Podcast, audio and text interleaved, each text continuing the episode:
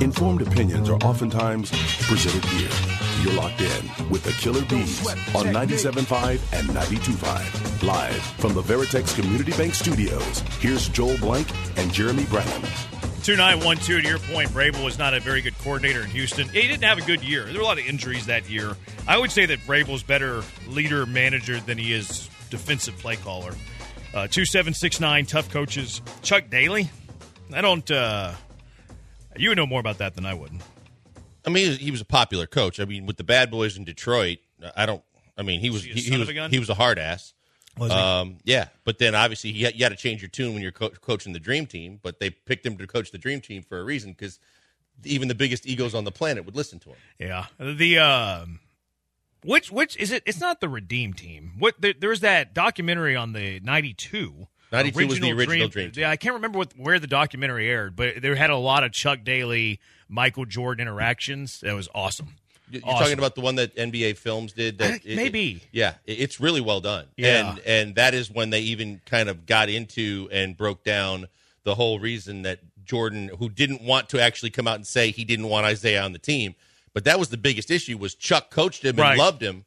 And, and but you know at a certain point in your career you got to say hey do I want to coach the greatest team ever assembled or do I want to stay so loyal to Isiah that I can't do it Yeah, it was uh, that was a really good uh, doc. I, I don't remember the name of it, but it, just to have the Chuck Daly and the Bad Boy Pistons and all the history, and then like he and Jordan became like friends like that. Yep. Uh, Alpi Sengun having a really good year. Many people saying he should be an All Star, which like I, I think he's playing at an All Star level.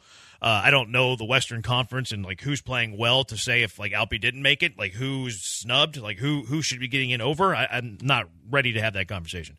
But Alpi was on that podcast with uh, JJ Redick. Uh, it aired yesterday. They, they dropped it yesterday, and Alpi talked about how much he loves being coached by Ime Udoka. Do you feel like he's hard on you? Yeah, but I love it. You love it. Yeah, I love it. I love it a lot. And I Why? was, I, I mean, where I grew up, I mean, in Europe, It's normal. it's like, yeah, still Ime is so hard on me, but I can say there's nothing, you know. Alpi like, talks really I fast. mean, Ime is not cursing them. Like, I mean, he cursed, but not that bad, you know. In Turkey, it was like bad voices, cursing, screaming, like That's you know. every coach you played for in Turkey, pretty Yeah, much. Pretty much, yeah. When I was 18, I was already grew up, so I wasn't like, you know, It didn't affect you. at yeah, that it didn't affect me. There you point. go. But when There's I, Alpi I mean, when I Sengun was you want to saying try to do that as that fast he, as you can because I'm going to tell you right now that what I really think is I'm trying to listen to Alpi as fast as I can Yeah, I think that was on uh, two times speed, but uh, but uh, you you get the gist there. I mean, you you could understand. And Alpi's a slow talker. It was a minute clip. We got to play it fast. You know, times of the essence. Um, he talked about how much he likes that that coaching and.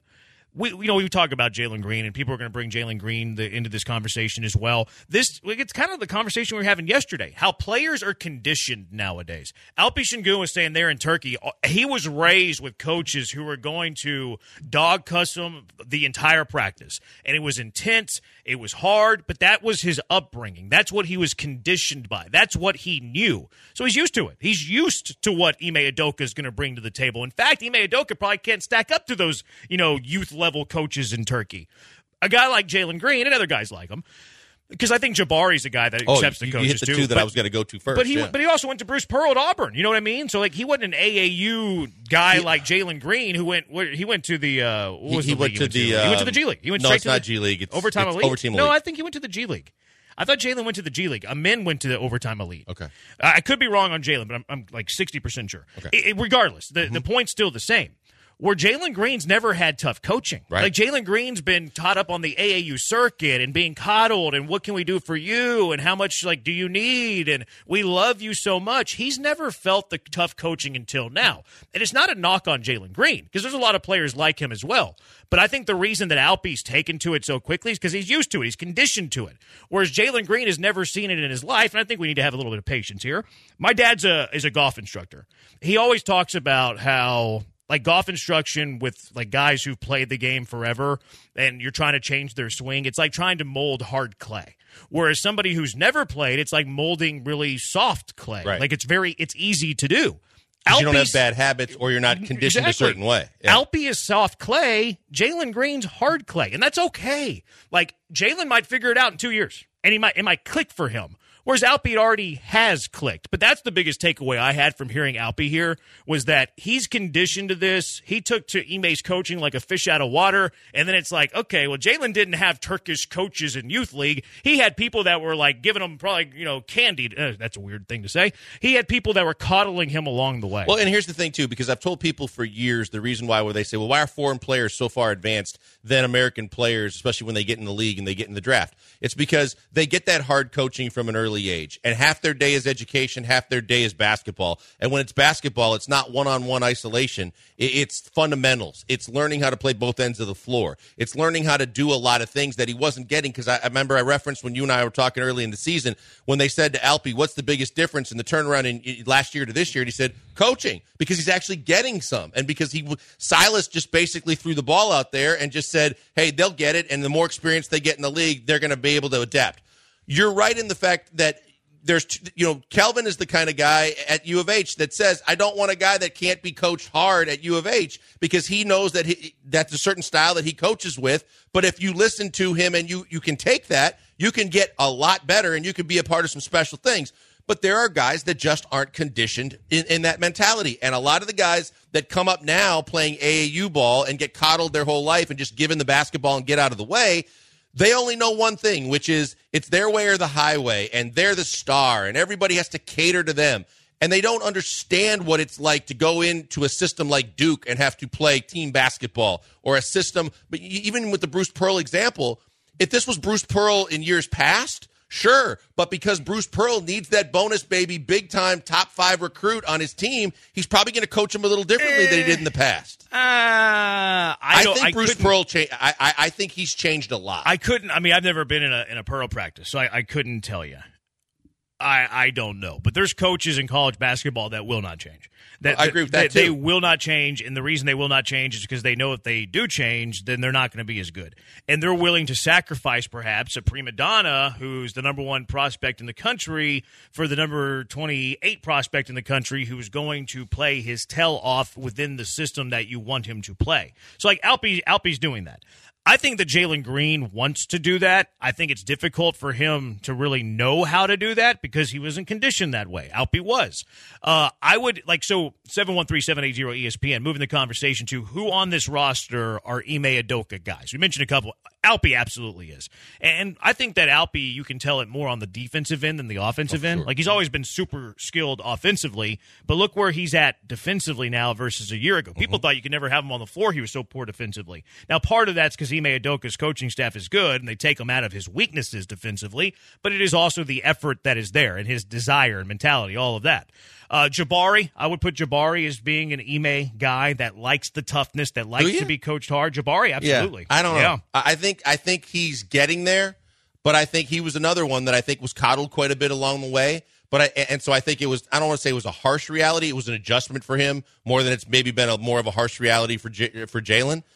I think he's gotten better, and the, the one time that he was benched and he accepted it and he Yeah. went along with it, you know, as as a few we were in a couple weeks into the season, that showed me that he was turning the corner. He was getting it, but I thought at the start of the season it was an adjustment for him too. See, I think he's, uh, I think he's taken to it. I I think that he plays with that mentality uh, of being tough, and I think I, I noticed it on his rebounding. Like he's become a better rebounder as of late. Tari Eason certainly For sure. that guy. Tari Eason was that guy before Ime ever walked in the room. No doubt. Uh, Tari Eason's a guy that just understands. You know, he, he's got a little toughness to him, and he and I, you just you kind of look at him going, if he's going to do all the dirty work, that's a guy that knows. And, and I think a lot of it too is evident when you see after the initial huddles at, at timeouts when uh, uh, Udoka does a little extra coaching, and a lot of times he's he's kind of passionate or he's screaming or yelling. The guys that are still hyper focused, dialed in, nodding their head, and, and interacting with him, you know that they're already bought in, and that's exactly what they how they want to be coached. Tari's one of those guys in every, almost every huddle Yeah, Dillon Brooks for sure. I think that's why they- Ah, I- I until think recently. Until recently, he got benched the other night. Well, no one likes being benched. No, but but and again because he's got the big money now. So now I think that it changes your attitude a little bit. That I, I think that maybe he didn't expect that he would be sat down like Jalen and Jabari and some of the other guys. And I think he got a little harsh reality that Udoka's not. He doesn't care how much you make. If you're not doing what he wants you to do, he'll sit you down Yeah, I was wondering if he might end up on the injury report today, but he didn't. So with injured feelings. Well, I mean, I was I was thinking that maybe there was like a sprained ankle that kept him out of the game, but no, he was flat out benched. There was there was sprained something else. he was flat yeah. out benched. Uh, Fred VanVleet, He, he's definitely a guy that can take the coaching. he can take the coaching, and then the um, anybody else comes to mind? You know, Jeff Green's a veteran; he's going to take any. I'll tell you the one that's still kind of up for grabs is Amen. Yeah. because Amen again was a guy that got coddled, uh, and, and you know, and because of the star power, everybody was uh, you know giving him the ball, getting out of the way, and seeing how far he could go because they knew he was going to be a top pick. And I think that it, it's not going to be decided in the first year, but I think early on, Cam and Cam for sure, but he's adjusted, and Amen is still adjusting to where this is the first time in both those guys' careers where they are going to face scrutiny and tough love from their coach. And I feel like uh, I feel like Cam. It was kind of a wake up call for him. Now he did go to Villanova, but he didn't get.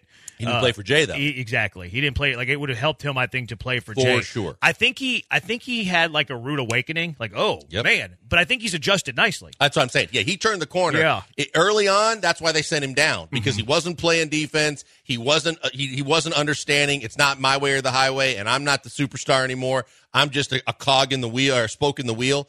And when, when he came back from the G League after he got some seasoning from Kevin Burleson, who's got NBA experience, and came back up, he had a different understanding, and he became a guy that was getting in the rotation. Amen has always been a guy who strikes me as like he wants the tough coaching. Like even though he went the um the uh, we, the overtime elite Mm-hmm.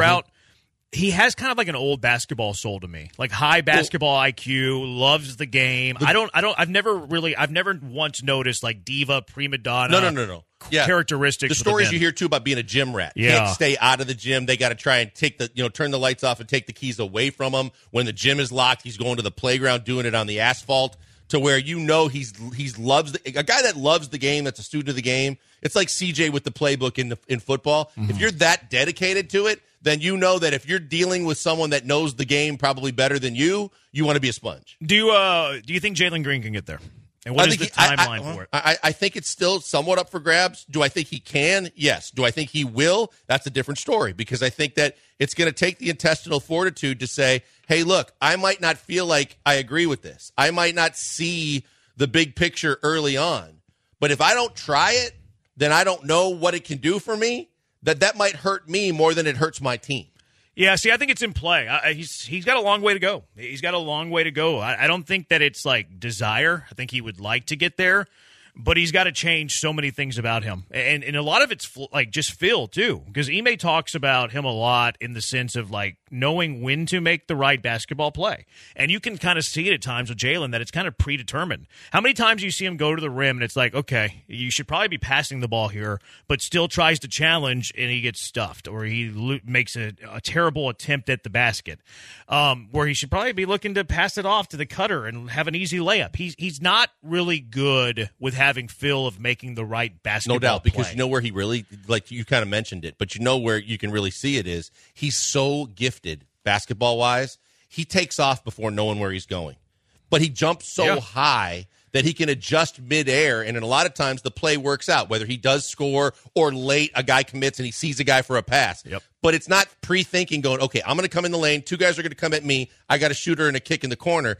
He goes up and then decides he's just so freakishly athletic that he can hang longer than anybody to find an end result that works. You know where else you see it? You see it on his passes. Like how many like good players who have feel for the game have a bunch of passes deflected? Not many. How many passes do you see Jalen Green get deflected? A lot. A ton. You know what I was thinking the other night when when Alpy waited for that backdoor cut and made that touch pass, and skipped it out in Great front, play. beautiful. And I said, flip it, flip the script. Do you ever think that Jalen Green could throw that same pass to anybody else? I really don't. You think you mean the only he could only throw it to Alpi? No, I, I think Alpi making that pass, the court vision, and then being able Yeah. to see it and throw it and think it through.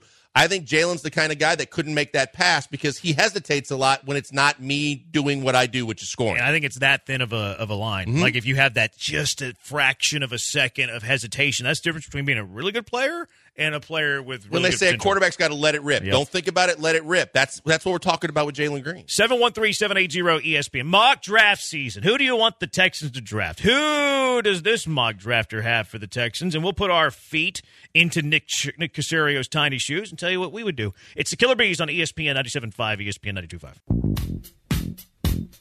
It's time to sit back, relax, and enjoy this next bit of brilliance with Joel and Jeremy, live from the Veritex Community Bank Studios. It's the Killer B's. He's blank. I'm Branham. We are the Killer B's on ESPN 97.5 and ESPN at 92.5. 713-780-ESPN. I saw his tweet. Tyreek Hill now admits uh, a petition for divorce was filed. He claims that a bad word bonehead who works for him fired the paper, filed the paperwork without a green light. What? like, Hey, I'm working on doing this. I, I'm I'm working on leaving my wife. Go go get the paperwork together for me, but don't turn it in. Yeah, well, I guess he wanted to sit on it. So, like, it was certainly like a thought in his mind that it's something that's about to happen. It's coming down the pike. But I guess that he wanted to wait for a little bit. I don't know. Tyreek Hill really, really good. I'm a little worried that Tyreek Hill might end up like Antonio Brown. Oh, I see it. A little worried. There might are end up there like are Antonio Brown. signs. There are signs that you are not wrong. Yeah, it's. Uh, I mean, I have had those same thoughts going, yeah, this one could end badly. keep Vontaze Burfict away from Tyreek Hill. Like the there's a lot of drama in the, the life know- of Tyreek Hill. I don't think any hit by Vontaze Burfict would have made a difference in Antonio Brown. He's the one that hit Brown right over the Yeah, middle several times, A lot of people are saying that's where he got his CTE, which I don't think that's how you get CTE. But I think it's That's- over that's- time multiples, Right. but I, I mean, I did. I think Burfict got him more than once. yeah, but there was one really like over Oh, the middle, no one ear hole Yeah. that like concussed him, and he Yeah. missed a, a considerable amount of time. And people always blame Antonio Brown's antics That room- Vontaze Burfict. You know, you think about that too. Tomlin to survive all that he survived and still had the success every single year because you had Le'Veon Bell who was a little bit off too in terms of the way he thought, the things he did, and how he acted. but how much did you hear from them when they were in Pittsburgh? Well, remember None. it started. It started because he uh, AB was filming the the post game yeah. speeches But then- in the locker room. But I think they got rid of him that offseason. Like I think that was going on in his Maybe. final year. Yeah, and then. Le'Veon Bell's like antics started whenever his contract. And then like I would say the biggest problem child in Pittsburgh during Tomlin's time was actually Roethlisberger. uh, I mean, at the end, I think is when Ben really started just spewing. Well, you I was more about the stuff he was doing away from the field. Well, that too, yeah, for sure. I, I kind of almost saw a lot of that kind of almost a little bit secondhand, but yeah, he. Hold on. we were in Tahoe a couple times. I've told this story. We Oh, we were in. Tahoe a couple times for that golf tournament where he and his buddies were basically just thinking that they were invincible and that you know eh, eh, the the women that were there and anything they wanted to do, and we were all just like, "Whoa, this dude just got in the league." There's a lot of people that act that way though. Like he's not the no only doubt. one. Oh, no doubt. I saw. I've seen it a lot. But you know, but at the same time, w- when you think about it from a Pittsburgh perspective, I think the guys that really kind of were went off were Bell, Brown, and then Ben. Kind of he kept it within the system for the most part. Maybe he did it behind closed doors, but at the end, when he just started ripping what he never had and what they didn't do for me and things like that. All right, uh, mock draft season. It's here. Uh, having these, uh, I'm doing these mocks every day. I got criticized for another mock today, which the joke's on you.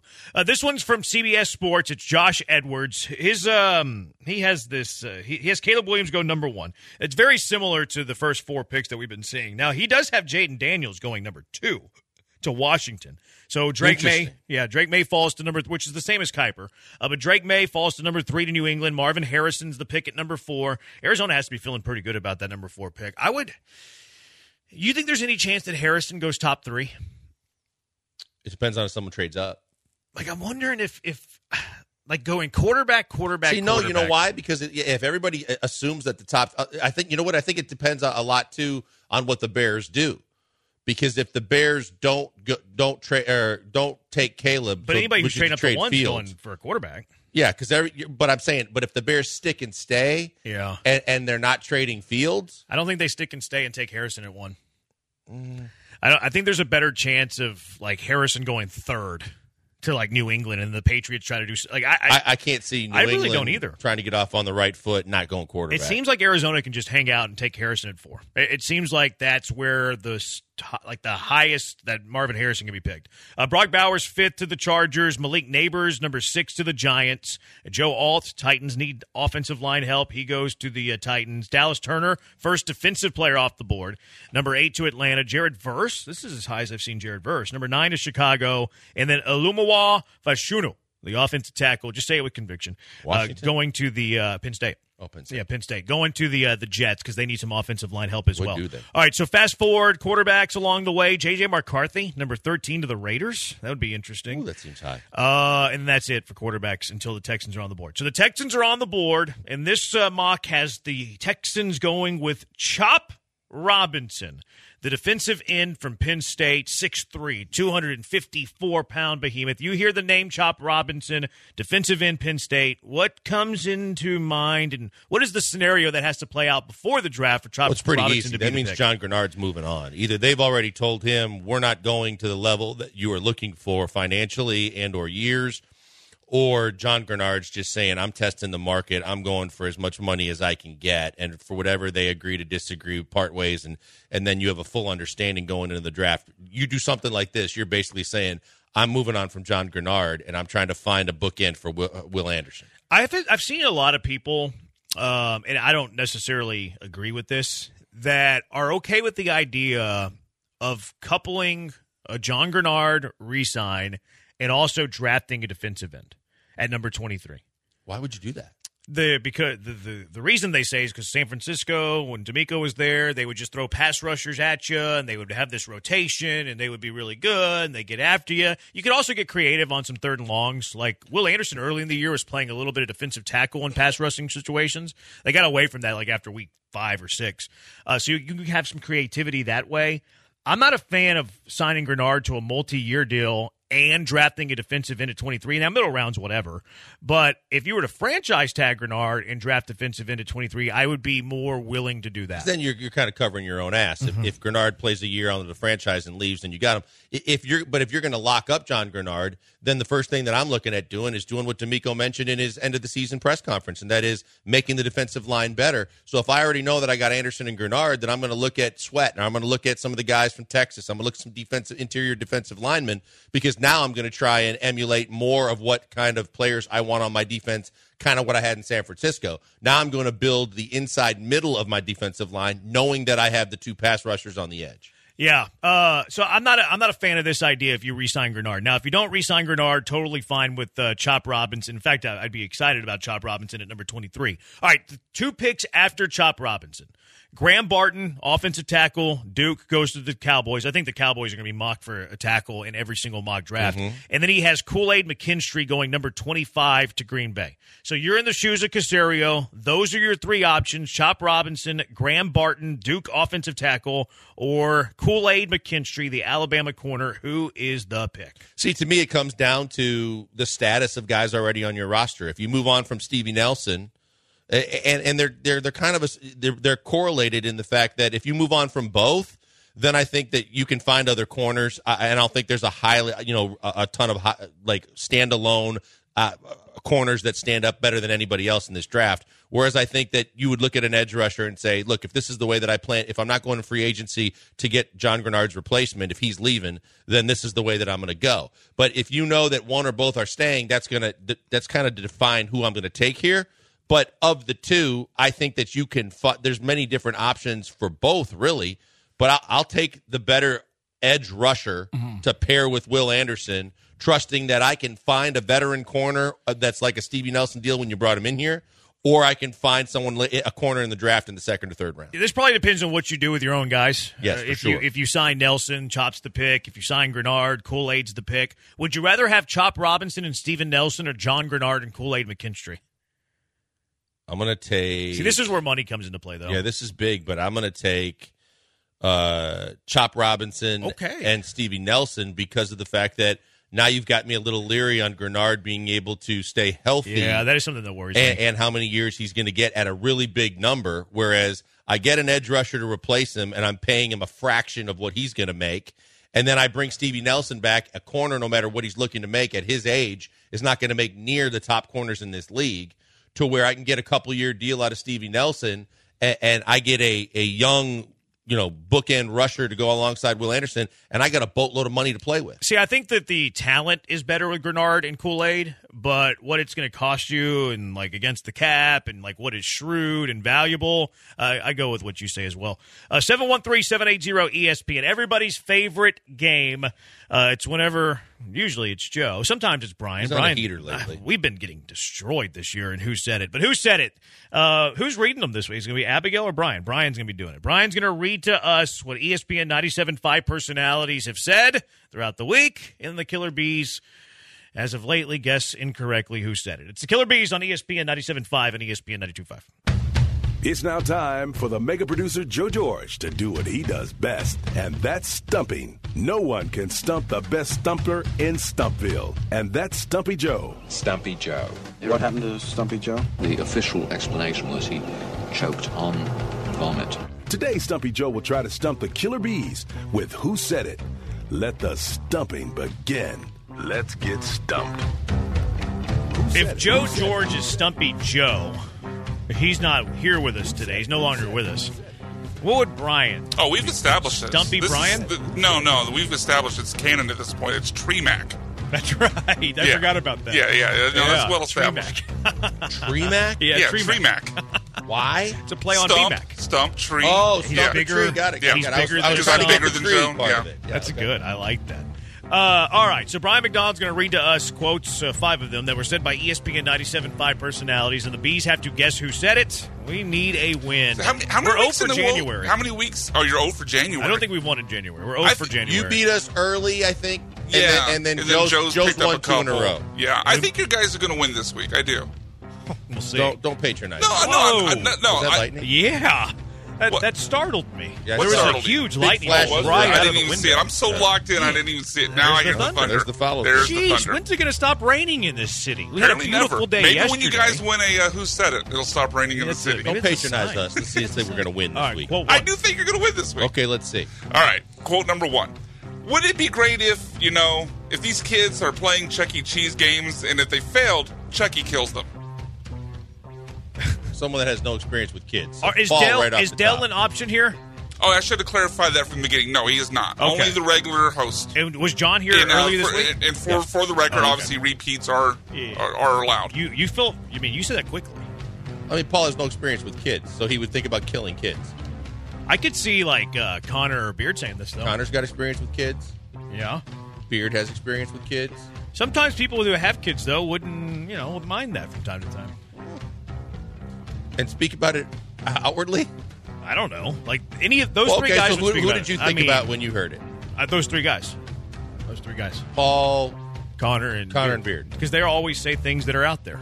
Okay. But I mean, I don't have a uh, I don't have a feel one way or the other. You're heavily on Paul. I think we should go Paul.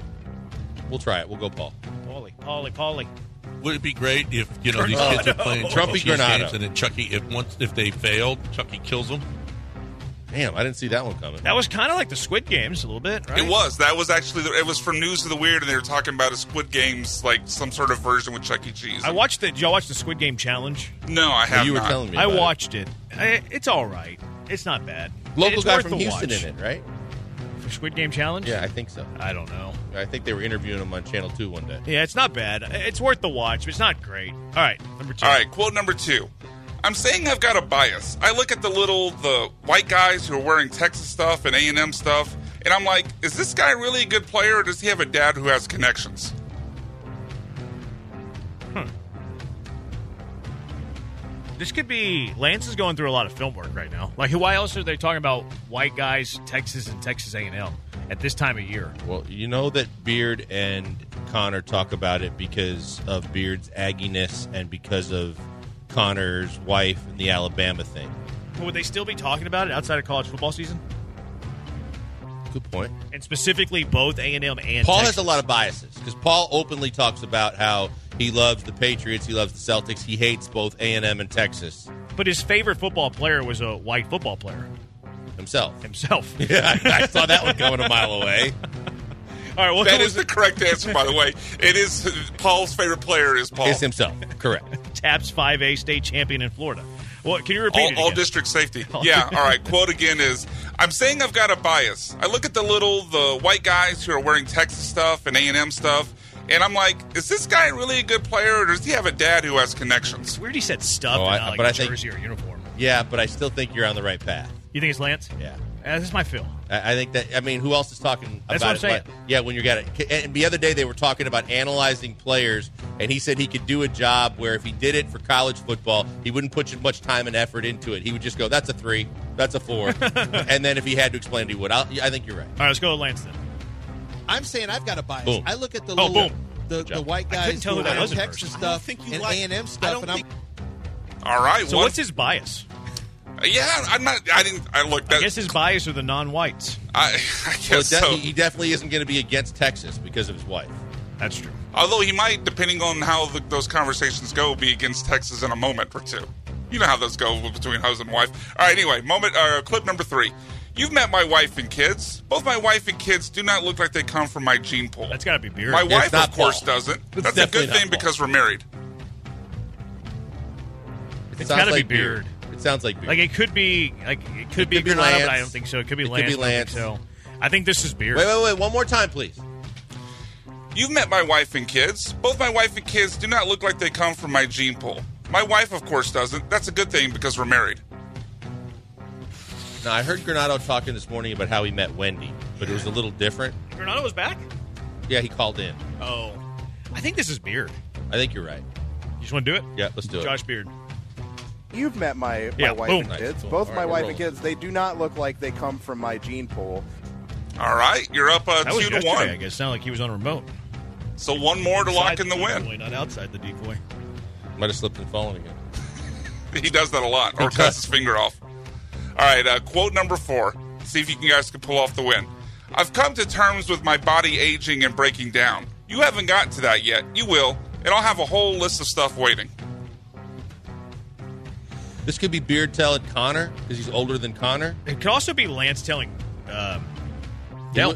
oh, he could tell Dell, right? He wouldn't tell John Yeah. because he was on with Dell this morning. Yeah, so like that could be Brian's trick if he's not using And we already we all have highlighted how, how much both Lance's body has broken down, even walking off a curb, and how Beard continues to have mishaps where his body is breaking down. Is Beard is Beard older than Connor?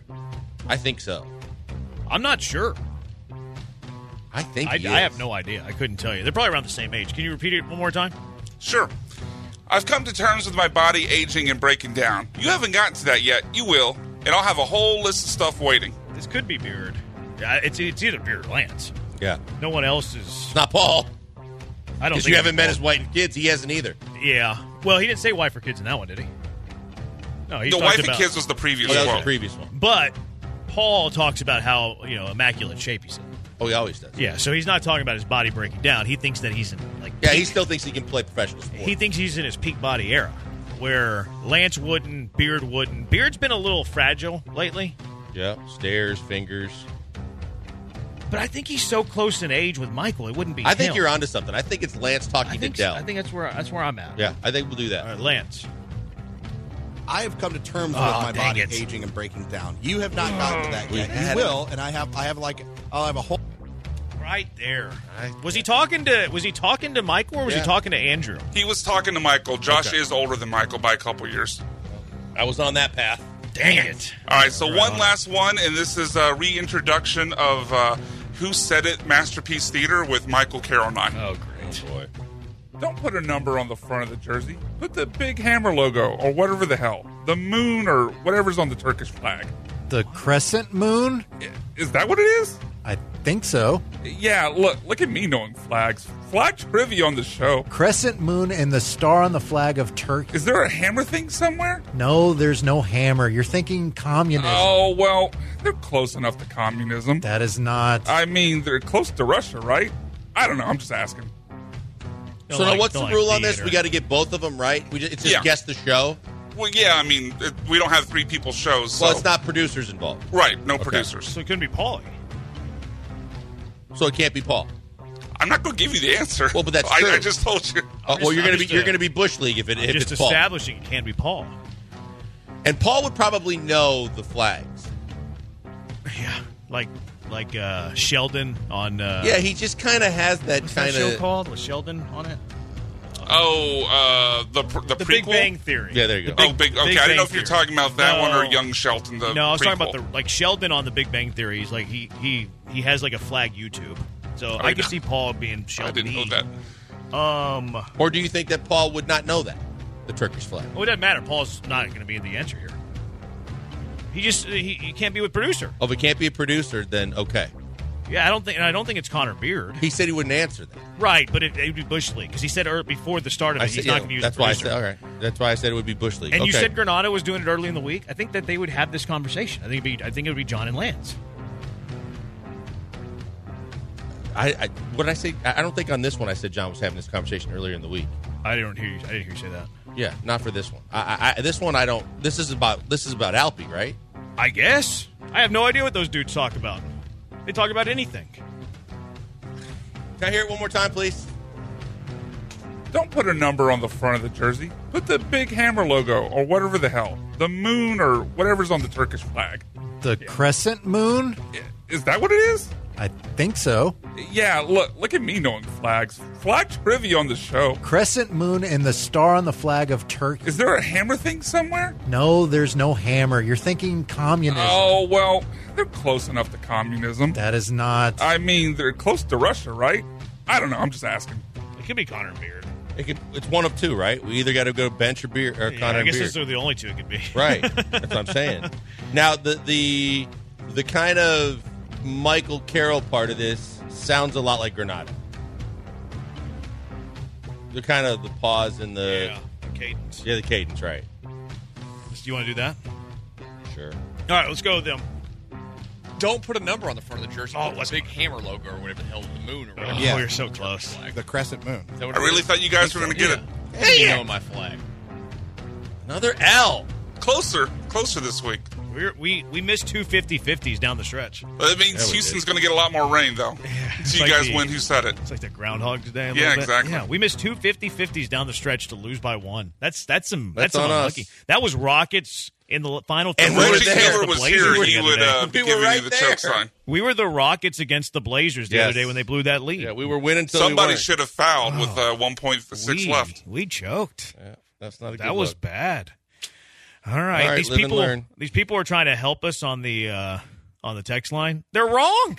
The Did they, I was I was about to ask, did they have right answers? I just- so last just week looked you said at the it. Twitch was trying to help us, and now the texts are trying to help us, and they're wrong. the they always try to help. I never look at them like while we're in segment, so it's always a little bit hard to know like who when they were saying it. But this one was a second ago. It said the bench, which is no longer the bench. It's now John and Lance. All right, seven one three seven eight zero ESPN. You know who's the most critical Texan for 2024 success? It's not who you'd think. It's the Killer B's on ESPN 97.5 and ESPN 92.5. Hey, right now, a word for Allstate Siding and Windows. That's right. I, I just had a great experience with Allstate Siding and Windows. I just had new windows put in my house, and I am telling you the difference that they make in my house. First of all, it upgrades the overall appearance of the exterior of my house. But then I know what kind of savings I'm going to get by using those top quality vinyl windows. I can reduce my energy bills up to 40%. They are phenomenal. And the fact of the matter is, they got specials going on all the time. They have all the different ways that you can get 24 months interest free, 30% off on all windows, and much, much more. Mary, Mike, the family, they've been in business for almost 50 years supporting ESPN 97.5, Houston Sports, and doing the best job out there when it comes to siding and windows. They can do it for you too. It was really simple. I called the number 832 204 1936. Mike came out to our house. He explained how they can help and what we should be looking to do. We did it. We got the windows. They look fantastic. The installation was painless. And now we are reaping the benefit of lower energy bills and a better overall appearance to our house. And don't get it twisted now. With hurricane season, these windows are exactly what you need to endure all the different winds and weather that you're going to get and keep the cool air in the summer in and the hot air in the winter in just the same way. Check them out today. Go to allstatewindowsandsiding.com or call them 832-204-1936. Tell them I sent you by. All teams covered. No stalking points necessary. You're back with the Killer B's on 97.5 and 92.5. Live from the Veritex Community Bank Studios. Brian's uh, Kiss my ass, Brian. celebrating. You know when really good hitters get into slumps and they can't buy a hit, and really good shooters can't make a shot. Not that we've ever been good at this game. This is what it feels Well- like. You feel like you're never go. I feel like I'm never going to win. Who said it again? Hitters feel like they're never going to get a hit again. Shooters feel like they're never going to see one fall again. I don't think we're ever going to win. Yeah, we are. I don't think so. I hope so. I don't think ever win again. At least we got two that week this week. It was at least we saved some face. I think it was worse to lose that way. Well, you're now officially 0 for January because the next game's not until February. So we, there you go. We were blank. Play another song, Casey. in Thanks. January. Uh, do you know who's the most critical person for the Houston Texans' success in 2024? It's not DeMeco. It's not C.J. Stroud. It is Nick Caserio. I was looking. We were looking yesterday at some of the contracts and you know things you can get out of, but we know that everybody's a free agent. It seems right. John Greenard's a free agent. Dalton Schultz is a free agent. Devin Singletary's a free agent. Steven Nelson's a free agent. Maybe you cut a Jimmy Ward. I was looking at their their depth chart, and you can you're gonna have upwards of about a dozen starters that you have to fill going into next year. Right now, right now, you don't have a starting running back. I'm sorry, Dameon Pierce is not a starting running back for the Houston Texans. Running back, a starter that you have to fill. You, I like Brevin Jordan. I'm not ready to make Brevin Jordan my tight end one. So there's a tight end that you have to fill. That's number two. You might have to fill left guard. You might not have to. Kind of depends on who you ask. Like is Juice Scruggs, Jarrett Patterson, Kenyon, uh, Kenyon Green, and Ken- Kendrick Green's also under contract. Maybe that's enough to give you a left guard. So maybe it's two and a half there. We won't count it. You need two linebackers. You need a middle linebacker. Perryman's gone. Cashman's currently a free agent, and you need a strong linebacker. So there's two more. That's upwards of four. Harris plays weak linebacker. You need a nickel back because Desmond King's not currently on this uh, roster because he's free. So that's five. You need a corner opposite of Derek Stingley. There's six. You might need a free safety. Depends on what you do with Jimmy Ward. Like, Right. so we won't count that one, but you might need another one. Um, yes, it's another defensive tackle. That's seven. Another defensive end opposite of Will Anderson. That's eight. Would you consider a wide receiver three a starter? I would. Oh, yeah. There's nine, and then the other three: kicker, punter, long snapper. Because Johnston, Fairbairn, Weeks are all free as well. So that's twelve starters that the Texans have to fill before 2024. And who's the man responsible for filling those starters? It's Nick Caserio. We talked a lot about how Nick Caserio had a good offseason in 2023, which I think he did. Like Caserio had a really good offseason in 2023. I was critical of the draft. I was proven wrong with the draft. So I commend Caserio for having a good offseason after people wanted him fired. They wanted him gone. So he did a good job. He's got to be able to do it again for the Houston Texans to really be taken seriously as like this team that can crash the Super Bowl party. Not only that, Jeremy, but you think about just how important it is. It not only what who he drafts, but he has to be savvy with the way he handles his finances. He has to figure out to the exercise we did yesterday. Who do they feel is too valuable to let go, and who can they negotiate? And then he's got to be a staunch negotiator to get those contracts that they keep at a at a at a rate in which they can still have the the, the amount of money they need to go get whatever else they need to get. From a market perspective when you go out on the open market and free agency that you don't overspend but you upgrade in positions where you need to or get at least the equivalent of players when you can't like for Dalton Schultz or Stevie Nelson. So it's across the board how important because now everything gets tougher not just the schedule next year but from nick's perspective now you're not just trying to fight a right find the fighting rex burkheads that are just going to come and fill a void for a year or 2 mm-hmm. now you're looking to take this team to the next level by upgrading position groups and like you said starting positions where whether a guy's leaving or you want to move on and move up and expectations are going to be higher. The the fan base expects more from you. And if like again, t- t- twelve starters, not, nine of them are like significant. Kicker, punter, they matter. Long snapper matters. But like we're talking about the, the critical, you know, two deep spots on offense and defense. And if nine of those twelve guys are duds. With the schedule you have next year, you're probably not going to be a very good football team. Like to, to be completely honest with you.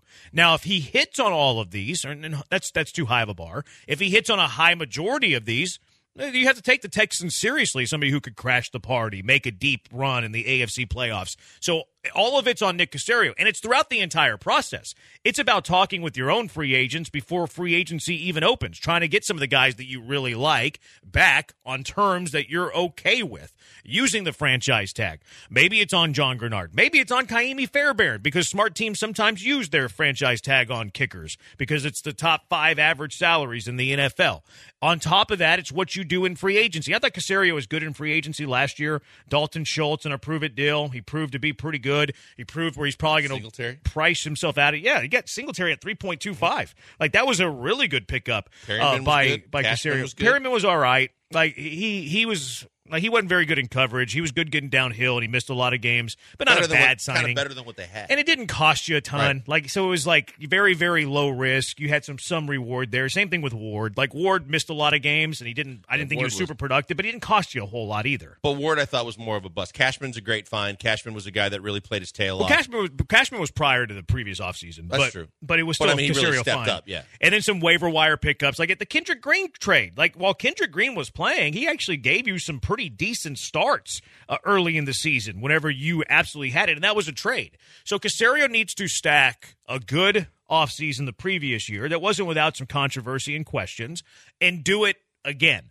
Now, I, I I do have some faith in Caserio. Like I think that Caserio is better than I think a lot of people do. What is your faith in Caserio to stack a good offseason in 23 with another good offseason in 24? Well, I, I'm more leaning to the to the side of things that he's going to continue to keep this rolling in the right direction. Because even in the middle of the season, something that he wasn't able willing to do, I think, in the past, when he went out and got some of the veterans that came in to help, like Barnett, like some of the guys he got late to fill some holes and gaps, and those guys actually played and played fairly well for you. I, I think that he's got a pretty good knack for talent evaluation. I think that he's going to do very well you know, I, I've, I've given him more credit than than you probably in terms of his his ability to negotiate as well, because that's going to be a key stat. That, I mean, a key trait that he's going to have to really use this this offseason for all the things that we said. I think he, I, I think he's going to do a good job. I, I, I have confidence in him that between the draft and free agency and retaining their own, I think that I, I will feel confident going into the start of the regular season that this team is better than they were a year ago. Yeah, uh, they'll. All of these steps are going to matter, and like how you get these starters can be a variety of different ways. Like you have a first rounder, that guy should be a starter. You have a second rounder, that guy should be a starter. I think a third rounder should be borderline starter. starter, yeah. Now Tank Dell was like you know that, but that was a huge hit. Like you're not going to find a Tank Dell in the third round every year. Although he did find Nico Collins uh, a few You years a third ago. round safety. You get a third round, you know, a a corner that could play. So let's let's give them the benefit of the doubt. Let's say three of the starters come from the draft class, and that's that's not even saying that it has to be a third rounder. It could be anybody from the third round on. Like that would be fine. Like who, however you get three starters from the draft, I think it's uh, successful. Now, of course, you want it to be your first rounder, your second rounder. That means that you have to go out and like let's let's eliminate the specialist here. Let's say, eliminate the Weeks kicker, back, punter, long Johnston's snapper. back, and Kaimi may get a raise, but Kaimi will be And if and if, if you don't if you if you don't sign one of them, you're going to go sign an average kicker for a very similar dollar that probably has very similar production. So if you eliminate the kickers out of it, the specialist out of it, kicker, punter, long snapper, so that gets you down to nine. Let's say you draft three of them, it gets you down to six. Now you have to either sign your own or you have to go out in free agency and get some. And that's not always easy to do, especially in free agency, because if you're in free agency, who are you competing with? The rest of the league. So a critical offseason for the Texans, and Nick Caserio is going to be earning his money. No doubt about it, because you think about it just from an offensive perspective, you have to try and retain Singletary at a fair price, but regardless, you're probably going to need another key running back addition.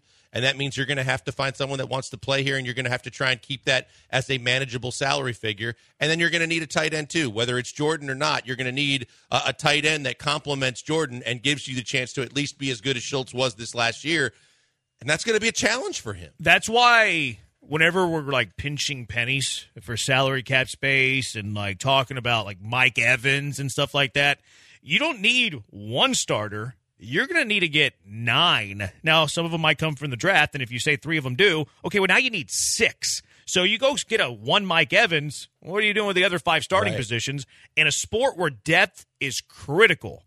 Just something to keep in mind. Well, especially since we we kind of analyzed how much they were lacking depth throughout the early parts uh, of this season too, and how you had to go out and get guys later in the season to try and fulfill the depth that you didn't have. Mm-hmm. 713-780 ESPN. Nick Caserio, is he the most critical man for the Texans this offseason?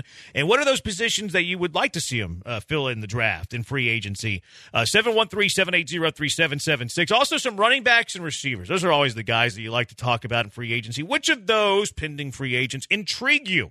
It's the Killer B's on ESPN 97.5 and ESPN 92.5. Hey, before we go to the break, another minute for my friends at Daisy Dips. You got big games this weekend. You got big plans. You got the f- uh, family coming over. Maybe you got friends coming over. You got a watch party for the two games. Maybe you need to serve some food, and with that, make sure that the people that are at your house are happy. Whether the game goes the direction you want it to or not, the people are going to be happy if the food is good. The food gets better if you get Daisy Dips. Daisy Dips makes everything better, from your favorite chip to your veggie dips to your pizza and your wings, regardless. Daisy Dips does all the work for you, and then what you bring to the table is going to be fantastic dips, whether you get the ranch or you get the French uh, onion. It is delicious, and you don't have to do a thing. You don't have to mix it in the kitchen. You don't have to try and work and get the right combination. All you do is go to your grocery store, grab you the Daisy Dips, get a tub of the French onion, get a tub of the ranch, put it out with whatever you're serving, and people are going to love it and be thankful to you for bringing it to the table. Go to your grocery store today, grab a couple of tubs of Daisy Dips.